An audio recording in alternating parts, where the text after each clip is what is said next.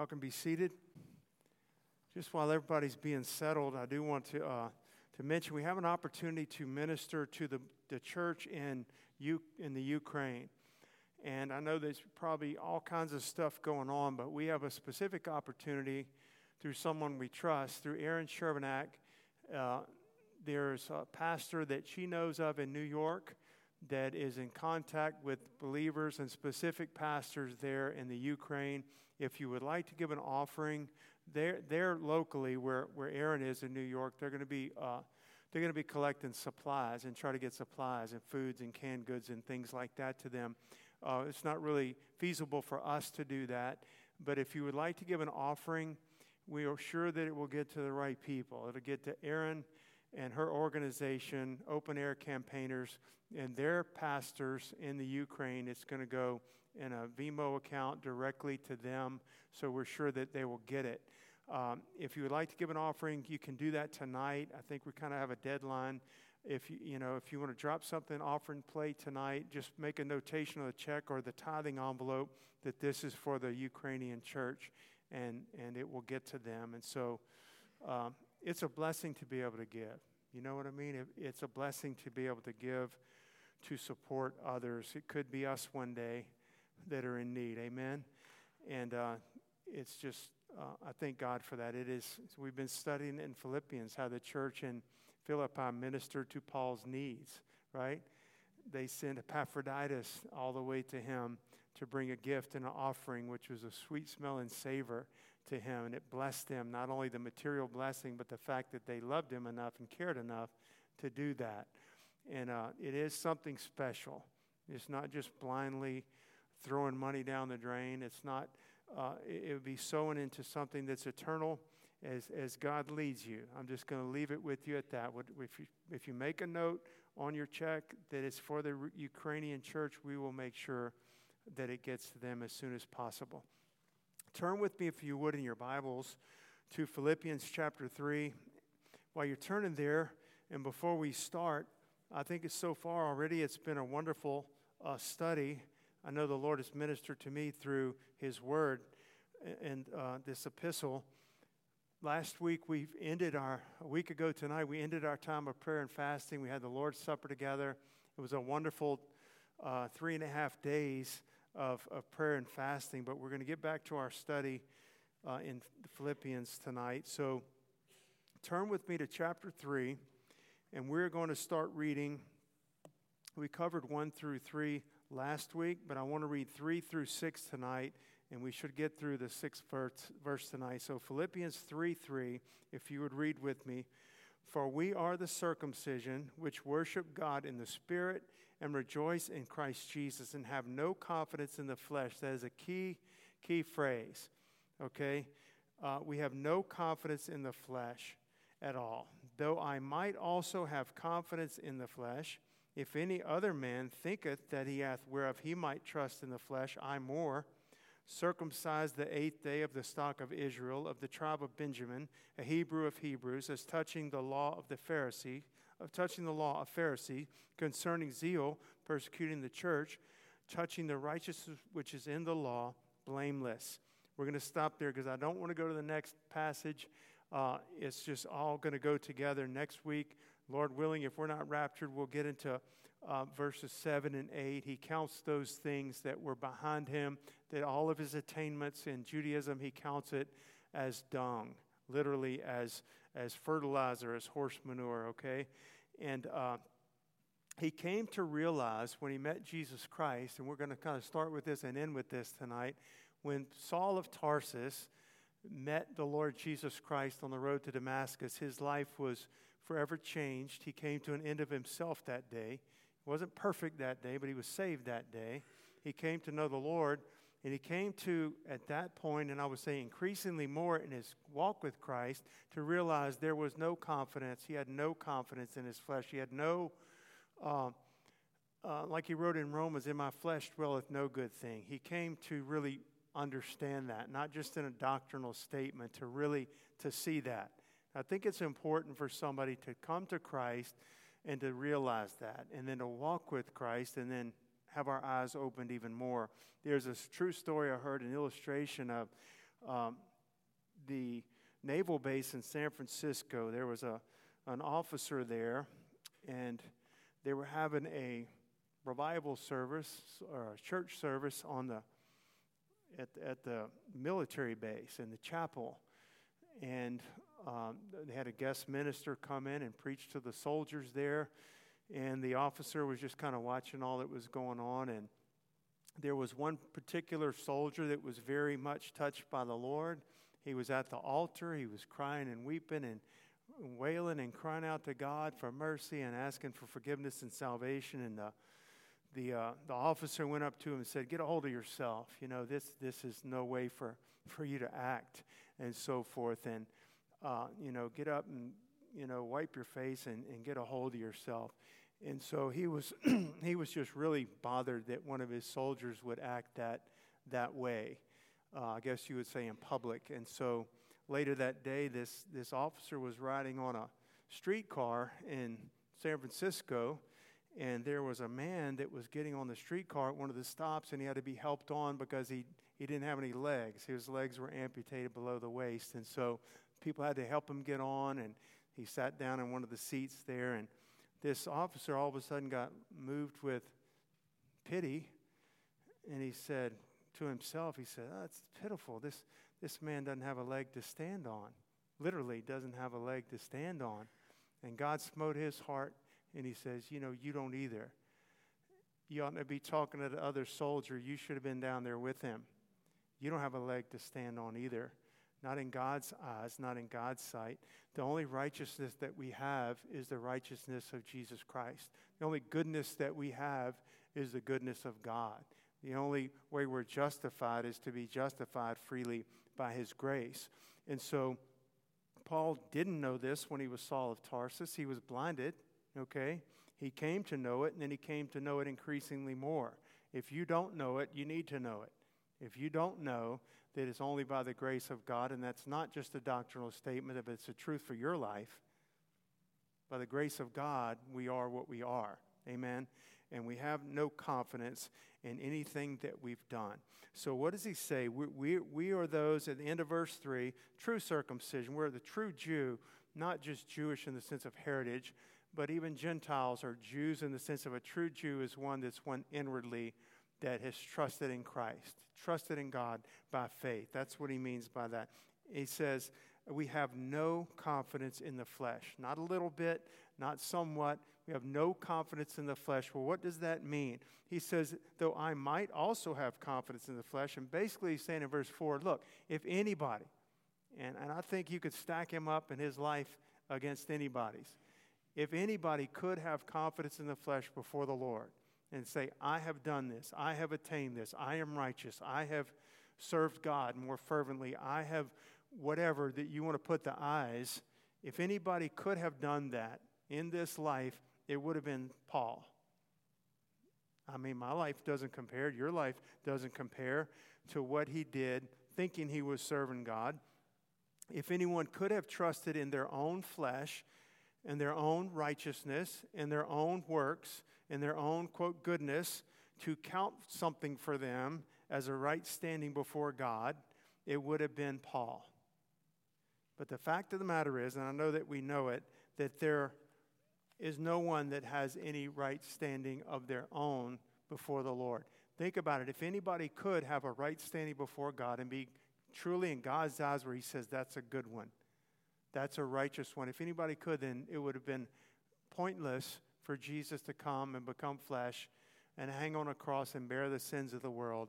But it wasn't pointless, it was needed, it was necessary. Amen. I'll just read this. If you're taking notes, this is going to be a good little study just about um, just that simple thought, not justified by the works of the flesh and the law and so forth. But Galatians 2:16 says knowing that a man is not justified. Now we have to be justified before God, but knowing that a man is not justified by the works of the law, but how? By faith. This is consistent in the Old Testament. This is consistent in Romans. This is consistent in Galatians. This is consistent here in uh, Philippians, what we're studying. A man is not justified by the works of the law, but by faith of Jesus Christ even we have believed in Jesus Christ that we might be justified by the faith of Christ and not by the works of the law. For by the works of the law shall no flesh be justified. Okay? And again in, in Romans, I want to read this. For what saith the scriptures? Now he's quoting from Genesis and God's dealings with, with Abraham. What saith the scriptures? Romans 4 3 and then verse 5. Abraham believed God. That's faith, right? And it was counted unto him for righteousness. And we've talked about that, that God, that, that counted means he's imputed. It's imputed to us or imparted to us. God imputed true righteousness to the man Abraham, not by works, and not by the law wasn't even existent yet, not the law of Moses, okay. Um, but he says Abraham, Abraham believed God, and it was counted unto him by God for righteousness, true righteousness that God accepted. Abraham's in heaven today. Even though he came and lived and died many years before Jesus ever came, he was justified by faith. But to him that worketh not, but believeth on him that justifieth the ungodly, his faith is counted for righteousness. These are s- profound truths, but they're simple truths, and we ought not be confused about it. So, this is not a message tonight about, well, where do works come into play? Works come into a big to play a big part in the life of a Christian. Uh, our works display the reality of our faith in God and the reality of the new life we have in Jesus, and God's called us to work and to serve. But it does not come into play in fitting us for heaven or justifying us or earning our way to heaven by what we've done. Never, never, never. It's not possible. It is not possible to earn our way to heaven by our innate goodness uh, religiousness, uh, service, anything, anything, discipline, nothing. And so, really, Paul's going to give a testimony in the next couple of verses that we're looking at tonight, his before Christ testimony. Everybody in here, now some of you might have been saved as children very young and didn't have a lot of time to, to do a lot of sinning, but you were in need of a Savior, even so. But some of us lived quite a while and lived in the world and lived in sin and lived apart from Christ before coming to Christ. And we have a pretty extensive BC before Christ testimony. I have one. And I thank God for his mercy. And many of you in here have one. But he's going to he's going to talk about now he's no longer this way. By the time he's writing this, he's the apostle Paul, saved by the grace of God. But what he's referring back to is, I guess you would say, the pride of, he had pride in several different areas pride of his ancestry, pride of his orthodoxy, pride of his activity, and pride of his morality. He was, and he's going to talk about those in the next few verses. So let's just jump in. Paul's before Christ, when he was Saul, testimony and accomplishments and heritage. And none of this it'd be, it would be easy to sit here knowing what we know as modern day Christians and knowing the Bible to mock and ridicule all this. I don't see that. I don't see there's a place for that. I don't think there's a need for that. He was lost. He believed he was serving God. He was lost and he was following the tradition of his fathers and elders and, and so forth and the heritage of his country. He was wrong, okay? Dead wrong. He's not, we're not pretending that he was halfway saved or anything like that. He was lost and he was completely lost, okay? But it's not to be mocked the life that he lived before. Because he, at least we know for him for sure, in the sincerity of his heart, as sin filled and dark as it was, he thought he was serving God. You have to keep that in mind. So it's not to be ridiculed, but at the same time, none of those accomplishments, which we're about to look at, none of it justified him, and none of it justifies an ungodly person in the eyes of the Lord. Okay?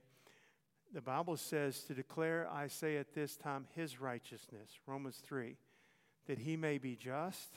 Who? Him. That he may be just and the justifier of him who believes in Jesus. That's it. Men and women and Jews and Gentiles and religious and irreligious and rich and poor all are justified not by their own merits, not by their own works, not by their own goodness. All are justified only and freely by the grace of God through faith in Jesus Christ. For by grace are you saved through faith. Grace and faith. It is the grace of God. It is our faith responding to the truth He reveals to us about Himself and about ourselves. And we fall before the Lord like that soldier at the altar and we wail and blubber in sincerity and say, God, I'm undone, like Isaiah. I'm undone. There's nothing redeemable in me, not in me. In my flesh dwells no good thing. And so we're fr- all Jews or Gentiles, whoever are justified only and freely by the grace of God through faith in Jesus Christ. So let's look at Paul's BC testimony. If anybody could have had a right standing based on their own merits, it would have been Paul. I would have voted for Paul. If anybody's going on their own, it's Paul. If I'd have lived in that day and thought along those lines. So let's look at in verse 5. What does he start out with? Circumcised the eighth day. We say, what's the big deal about that? Well, the big deal about that was that was a Jewish law.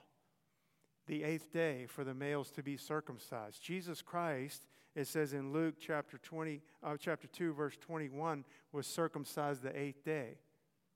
So again, we're not mocking or ridiculing. Jesus was circumcised the eighth day.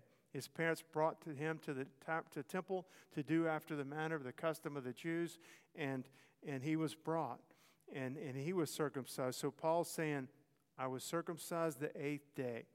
This is inter- interesting. The Ishmaelites, you know how Abraham had Ishmael first and through, through his handmaid, and then the pro- promised child, which was Isaac. But the Ishmaelites were circumcised at the age of 13 years old. The Hebrews at eight days old, and that's what God gave in Leviticus 12:3 proselytes or somebody that was converted to Judaism would be uh, a male would be circumcised whenever they had thoroughly converted to Judaism, whatever age that was. But he's saying, I was circumcised the eighth day. In other words, I'm saying legally. I did it by the law, the way it's supposed to be. Okay? Let's keep going. Verse 2 of the stock of Israel. Stock is simply the true lineage, okay, true Jewish heritage and so forth. Number three, of the tribe of Benjamin. These things might not mean a lot to us. We're not Jewish, we're not Hebrew, okay? But Benjamin was a tribe that was very highly, is highly spoken of in the Bible. Benjamin was an aristocracy. Benjamin was where the first king, Saul, came from, although he turned from the Lord and got filled with pride, and God had to take the kingdom from him, that still was, uh, people were proud to be of the tribe of Benjamin, okay? And then he says, a Hebrew of Hebrews. Uh, there was no Gentile blood in him. As far back as he traced, he was pure in the sense of, of being Jewish. Jewish, literally Jewish, Hebrew uh, ancestry, okay? He was from Tarsus, Saul of Tarsus. But that, again, might not mean much to us. This was a very noble city. This was a city where, uh, where people were highly educated. Saul was highly educated. Saul studied. There's at least two verses we know where he studied under one of the greatest teachers of his day of the Jewish law, Gamaliel. Okay?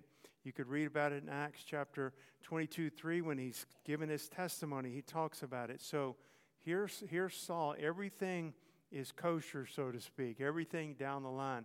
His bloodline, his pedigree, okay? When he was circumcised, who he studied under, even the city he was from, the tribe he was from, and everything. And let's keep going. It's touching the law, what was he? A Pharisee. Well, we know they were scribes, they were Pharisees, they were Sadducees. The scribes would have been the absolute most uh, devoted and adherent to the letter of the law. I'm sorry, the Pharisees. The Pharisees would have been the most adherent to every detail of the law. It's easy to laugh and say, oh, they, they washed their hands, you know, but before they ate, and, and we laugh at, we kind of ridicule it all. But the Pharisees believed in the most strict observance of the law. So did Paul's saying that's what I was. And when he gave his testimony later, uh, I think before King Agrippa, and he testified before King Agrippa as a believer, he said, I was brought up in the straightest or strictest sect of the Pharisees. I mean, I was, I was among the Pharisees who are already strict, I was in the most strict sect of the Pharisees. All right? And they observed the law to the most minute detail. That's what he's saying. Okay, now we have the, the benefit of seeing it from the outside and seeing the whole gospel in Jesus and how wrong he was and all that. But he was living in it. Okay? And until his eyes were open, they were closed.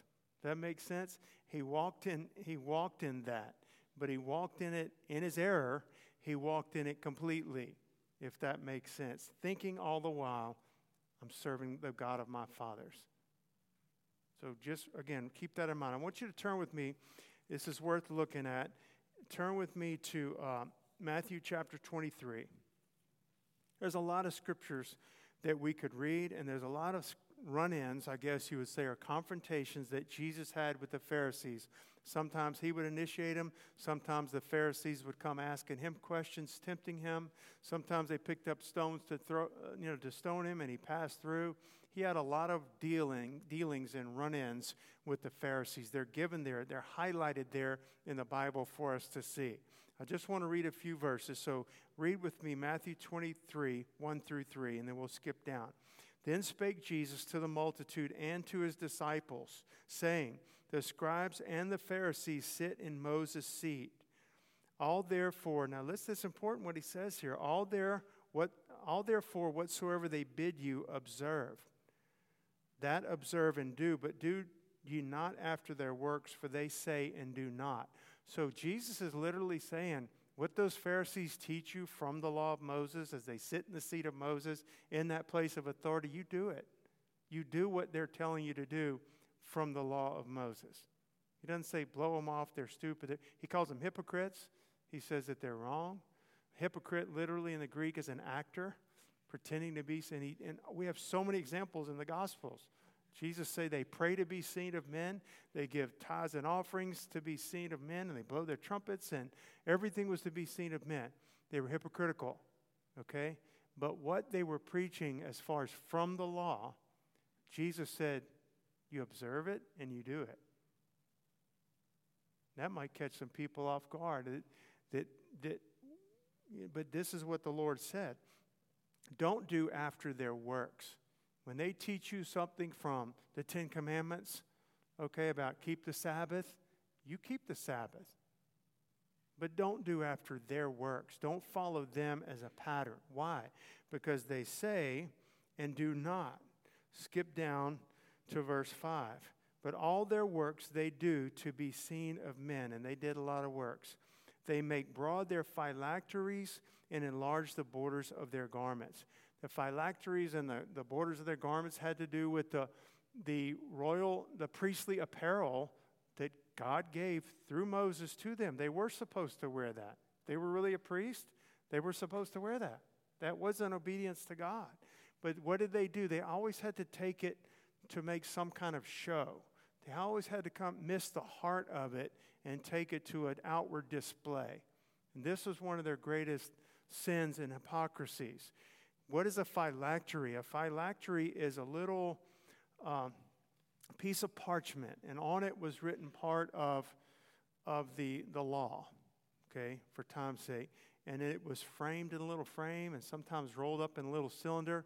And they would literally put their phylactery, which had part of the, the law of God on it, and they would they would make it big and they, they wore it in their foreheads. They're only supposed to wear it when they went to pray. But they evidently started wearing it everywhere.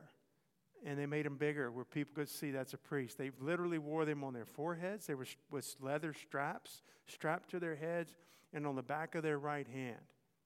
Okay? You know in Deuteronomy when the Lord says that um, write the law of God above your doorpost and, you know, teach it to your children when you wake up in the morning, when you go to bed at night and so forth. And on your, they, they took that to a literal to a literal sense of writing it on their forehead. They didn't ob- observe it. How do we know they didn't observe it? Because Jesus said, You're of your father, the devil. They didn't observe it because if they'd have known Abraham, they would have known Jesus and rejoiced to see his day. If they'd have known God, they would have known Jesus. We know that they didn't keep the commandments, okay? They weren't justified by faith. In fact, the Bible says, Where did Israel miss it? Miss out, Paul says in Romans, because they sought, sought it not by faith. It wasn't what they were doing was wrong and, and striving to keep the law, it was that they didn't seek to the law by faith. They didn't realize their own ineptitude, their own inadequacy, their own sin. They just said, We've got the law, we've got the commandments, we keep them, we do them. If I, if, if I break one, I offer the offering that I'm supposed to offer. And we keep trucking along, and there was no heart change for the most part.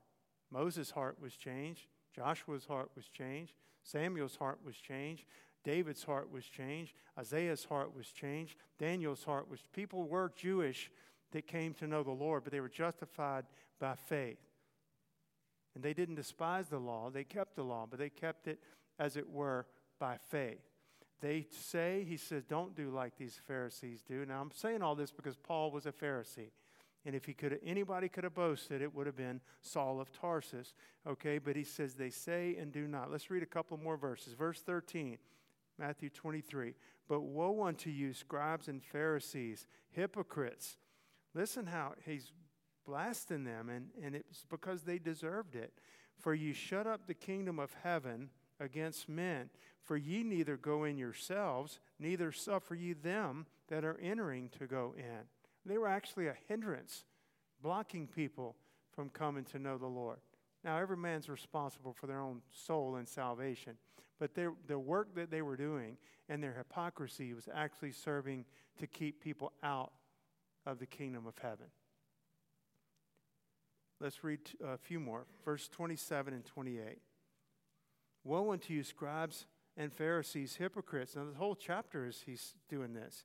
For ye are like unto whited sepulchres. That's a tomb or a grave, which indeed appear beautiful outward, but are within full of dead men's bones and of all uncleanness. Even so, ye also outwardly appear righteous unto men, but within you are full of hypocrisy and iniquity and sin. Well, so was Mary Magdalene full of iniquity and uncleanness, but she came to Christ and got saved and got forgiven.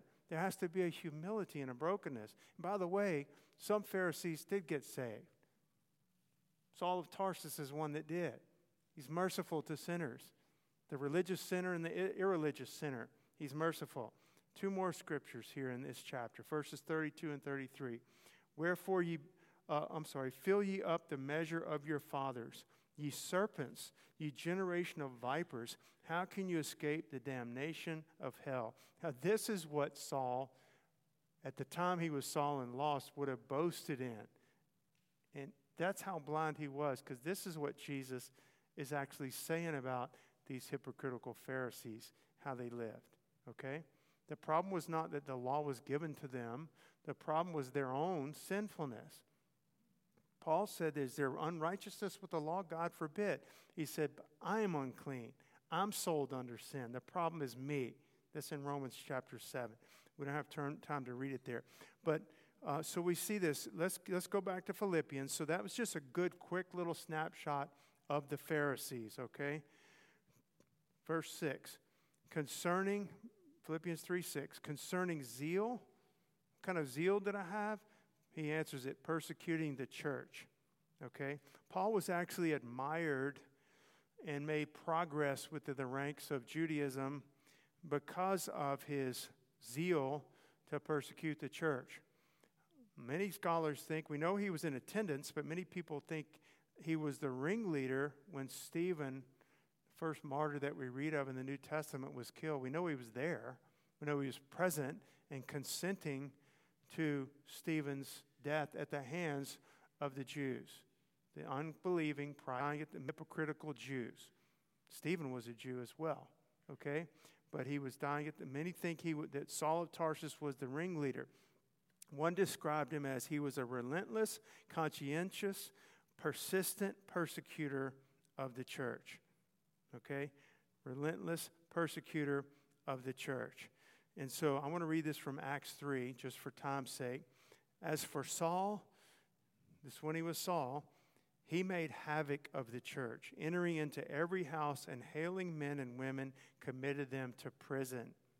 This was a time of dispersion. This was a time of persecution, of great persecution, and it was directly at the hands of Saul of Tarsus. He had soldiers working with him and for him. He had letters and authorities, so he's going with the authority and the backing of, of the Jewish hierarchy, and he is their spearhead. He is the man, and he's very good at what he's doing. He's making havoc of the church. God turned it around because everywhere the church was scattered by persecution, the, the blood of Jesus, so to speak, was, was spread. The gospel was spread. And I know you've heard it before, but it's a good example. If you got a campfire and you got some red hot coals and a bunch of them still there, best thing to do if you want to put it out is throw water on it or, or you know, totally cover it in dirt. But just to get a stick and start beating on it is probably not the best idea. If you get start beating on red hot embers of cold and the sparks start flying and the embers start going, and before you know it, you got a forest fire. But the intent was to, to beat it out and to put it out. But that's what Satan says, I'm going to stomp it out. And he used Saul, and Saul went along with it, thinking he's serving God, persecutes the church, and the church ends up growing rapidly and spreading to other parts of the world faster than it would have otherwise. Amen? Because everywhere they went, they pre- the persecuted church brought Christ and brought the gospel with them. So, um, he, again, he actually thought that the followers of Jesus, the followers of this way, as they were called, were heretics and they were enemies of Christ. Was he right? No, he was dead wrong. 180 degrees, 100% wrong. Okay? But he thought he was serving God by eradicating the church. So, uh, and then as touching the law, he says a Pharisee. Concerning zeal persecuting the church, touching the righteousness which in, the law, into verse 6, blameless. Okay? Blameless. And so I want to talk about nobody could have stood back that knew anything about Saul of Tarsus and watched him. You could say he's lost. You can say everything you wanted to but, about him, but you could not have said he, was, he didn't follow the law of his fathers. He is saying, I really, really kept it. And by doing that, it doesn't mean he never sinned or even thought he sinned. If he thought he broke the law, then he would offer the offering that was required under the law. You understand what I'm saying? And so, so he, he kept it. He kept it. So he says, uh, touching as touching the righteousness which is in the law, blameless. Okay, this this these last two verses. This is Saul of Tarsus. Okay, this was Saul uh, that would have been in the Jewish sense above reproach. Okay, when it came to his devotion to the religion of his fathers, the way he was taught it, and the way he was brought up under it. Totally lost, totally outside of Christ, and God saved him by his grace. But I want to, I want to talk about this before we bring it to a close. When he says it's touching the righteousness which is in the law, blameless. I do want to say this from the Bible, and we're going to look at a, a key passage in just a moment. There is a righteousness in the law. There is a righteousness in the law. It is not the righteousness of Christ. It is not the righteousness of faith. It is not the righteousness by which a man can be justified before God. It is not a righteousness which fits a man for heaven and justifies the ungodly and washes our sins away. Our own righteousness is a filthy rags, but the Bible says there is a righteousness in the law. It holds up its own standards, and then people meet those standards. You understand what I'm saying? At least in the outward observance. But that righteousness is not a true righteousness before God. It does not save anybody. It does not just justify the ungodly. Period. Period. Uh, I'm trying to think if it was Paul or Peter. Forgive me because I hadn't planned on using this scripture, but maybe it was Stephen when he was preaching. He says, Your fathers had the law and have not kept it. Nobody kept it perfectly. Nobody kept it perfectly. It's impossible. It was impossible. And one of the reasons God gave the law was to show that very fact.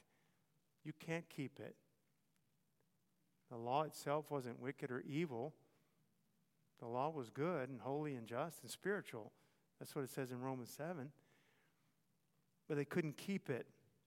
But there is a righteousness of the law, but it's not a saving righteousness. It's not a true righteousness of God.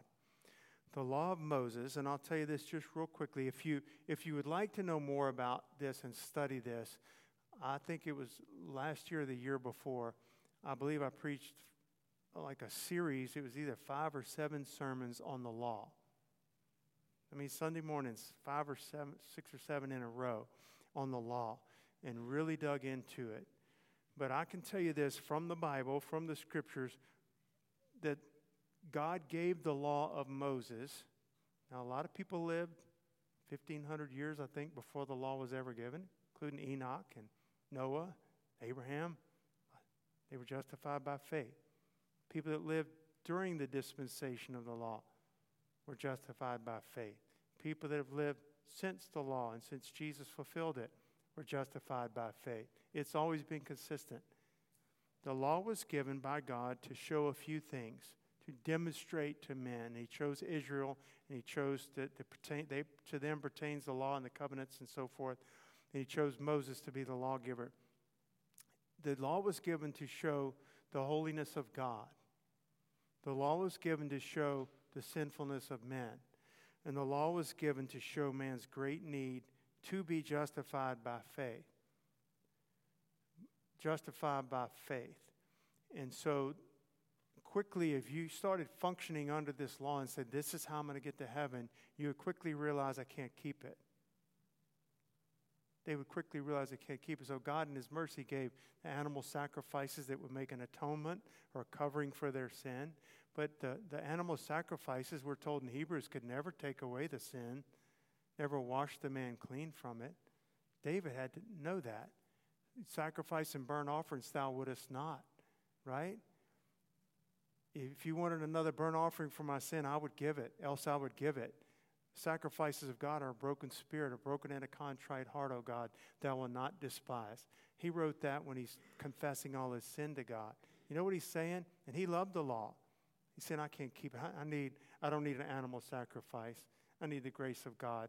I need the mercy of God. I need a heart change. I need to wash my heart. Wash me and make me clean, and I'll be clean.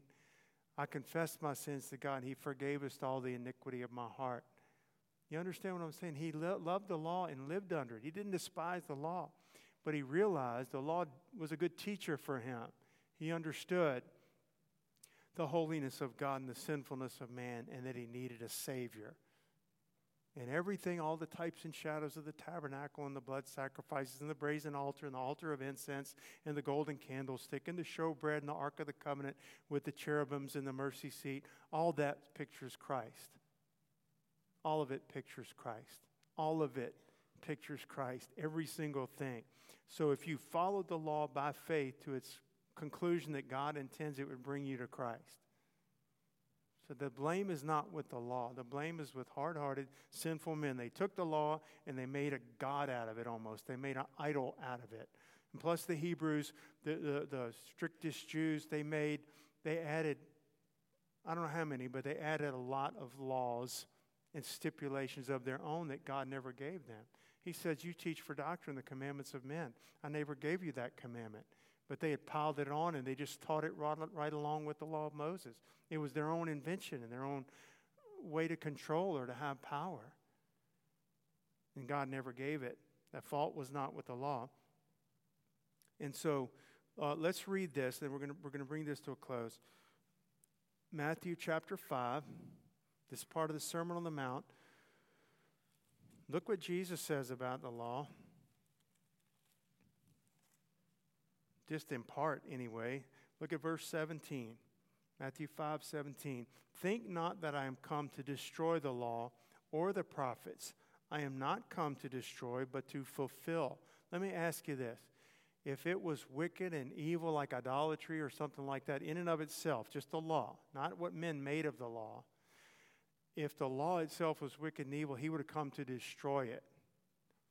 the law, again, this is quoted from Romans chapter 7. The law is good and just and holy and spiritual. But I am carnal, sold under sin. Jesus said, Don't think I've come to destroy the law. I've not come to destroy, but to fulfill it. He, com- he fulfilled it and thereby abolished it. Finally, someone came who could perfectly fulfill the righteous requirements, not all the added little stuff, but who could genuinely fulfill before the Father the righteous requirements of the law.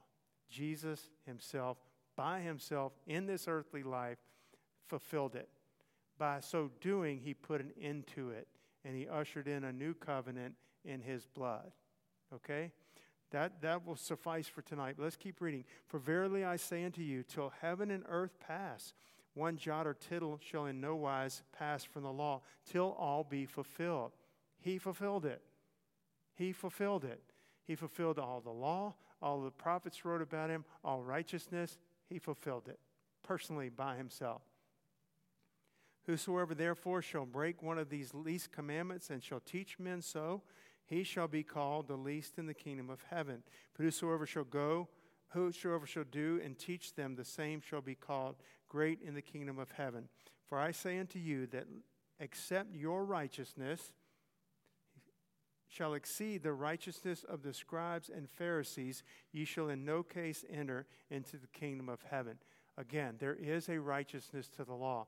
Jesus says, Your righteousness needs to exceed theirs. They would have probably been amazed by that. Wow, they're so, those Pharisees are so righteous and holy, and look at their phylacteries, and look at the border of their garments, and look how they pray. I can't pray nearly like that. And, and they're thinking along those lines. My righteousness has to exceed that? Yes. What does that do? It makes us cry out in desperation. He's, saying, I'm undone. What? I'm not even going to try to be righteous. I'm not even close to that. I don't have the education of those Pharisees. I don't have the upbringing. I, I, I couldn't possibly do that. I'm a petty thief. I've been stealing all my life, whatever. Your righteousness has to exceed theirs. Well, it's only by the righteousness of Christ, it's only by the blood of Jesus. That was what he was trying to get them to see. He's not bashing the law. The law never saved anybody. Not one person was ever justified by the law. Never. Not in the history of this planet was anyone ever justified before God by the law. Nor could they ever have been. It was impossible. We're justified by faith. That's how man's justified. And so, after this, I'll close with this. Saul of Tarsus, that was the BC Saul that we looked at tonight. Next week, we're going to look more at the AD Saul after he's met the Lord and walked with the Lord and what a change of heart and mind. But he never, he never boasted anymore. We don't see him ever boasting or bragging on those things once he comes to Christ. Says, if I could have boasted, if this is what I would have boasted in. And it would have been pretty impressive. But I'm not boasting. What does it say in Galatians? But God forbid that I should glory or boast, save in the cross of our Lord Jesus Christ, by whom I am crucified unto the world, and the world unto me. Amen. He, he lived and died from that Damascus Road conversion till he was died. He, he lived as a bond slave to the Lord Jesus Christ.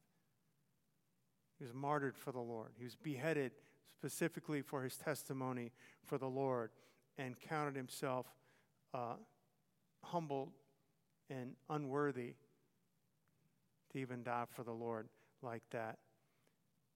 I'm going to close with one scripture. D, you can come up. If you have your Bibles and want to read, uh, let's just read this quickly.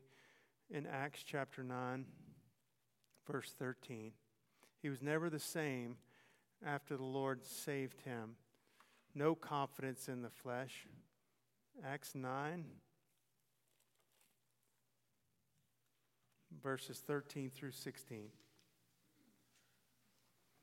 Then Ananias, this is when the Lord told Ananias, There's a man named Saul. I want you to go pray for him that he might receive his sight and be filled with the Holy Ghost. Ananias answered, Lord, I've heard many things of this man, how much evil he hath done to the saints at Jerusalem, your saints at Jerusalem.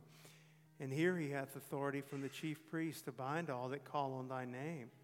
But the Lord said unto him, Go thy way, he is a chosen vessel unto me to bear my name before the Gentiles and kings and the children of Israel. For I will show him how great things he must suffer for my name's sake. He would never be the same again. His, his burden, his prayer and burden, it says in Romans 10, was for Israel to be saved. And he ends up dying for the Lord. He was a changed man. So we'll look at that change more next week. And the change took place in his heart. He was a changed man from his heart. Amen. Y'all stand with me tonight.